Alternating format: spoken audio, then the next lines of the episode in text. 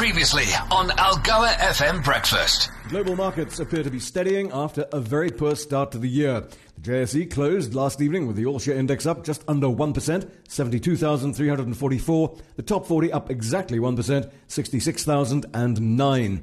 One standout performer, Richemont, up nearly 11% at one stage after reporting strong quarterly sales growth in most parts of its markets.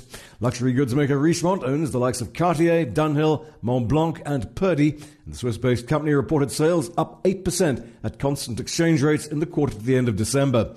Richemont in turn is owned by one of South Africa's richest men, Johan Rupert.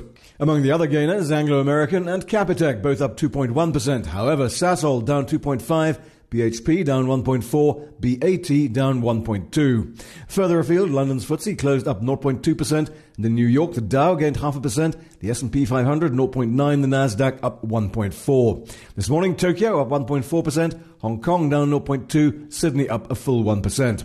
US dollar remains at 109 to the euro this morning. The rand's come back slightly, 18.92 to the dollar, 20.60 to the euro, 24.05 to sterling. Gold at 2022, platinum 913, Bitcoin just over 41,000, Brent crude oil just under $79 a barrel.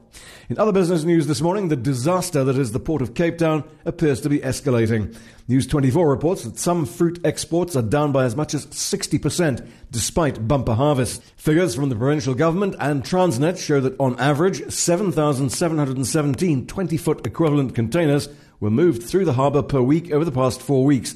That's compared to a target of 20,000. At fault, equipment breakdowns, insufficient labour, a lack of maintenance, declining productivity, and strong winds. During the first week of January, the average waiting time for ships reached 8.2 days. And troubled sugar producer Tongaat Hullett has appointed Rob Aitken as acting CEO following the departure of Dan Marokane for Eskom. Tongaat Hullett is still in business rescue, although it was bought last week by the Vision Consortium. Aitken, a chartered accountant, was one of the key people involved in uncovering the massive fraud at Tongaat Hullett back in 2018. Algoa FM Breakfast is the business.